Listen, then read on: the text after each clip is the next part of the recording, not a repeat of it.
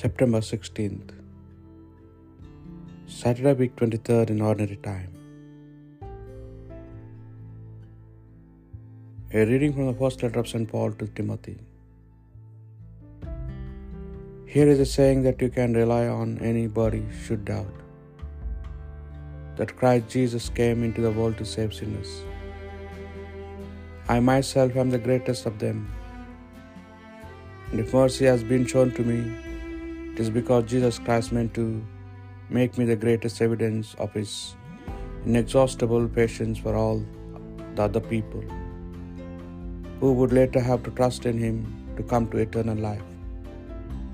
To the eternal King, the undying, invisible, and only God, be honor and glory forever and ever. Amen.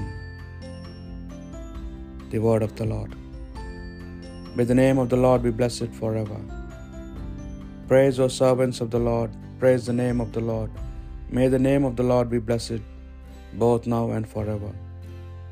May the name of the Lord be blessed forever. From the rising of the sun to its setting, praised be the name of the Lord. High above all nations is the Lord, above the heavens is glory. May the name of the Lord be blessed forever. Who is like the Lord our God, who has risen on high to this his throne, yet stoops from the heights to look down, to look down upon heaven and earth. From the dust he lifts up the lowly, from the dung heap he raises the poor. May the name of the Lord be blessed forever. A reading from the Holy Gospel according to St. Luke. Jesus said to his disciples, There is no sound tree that produces rotten fruit, nor again a rotten tree that produces sound fruit. For every tree can be told by its own fruit. People do not pick figs from thorns, nor gather grapes from brambles. A good man draws what is good for the from the store of goodness in his heart.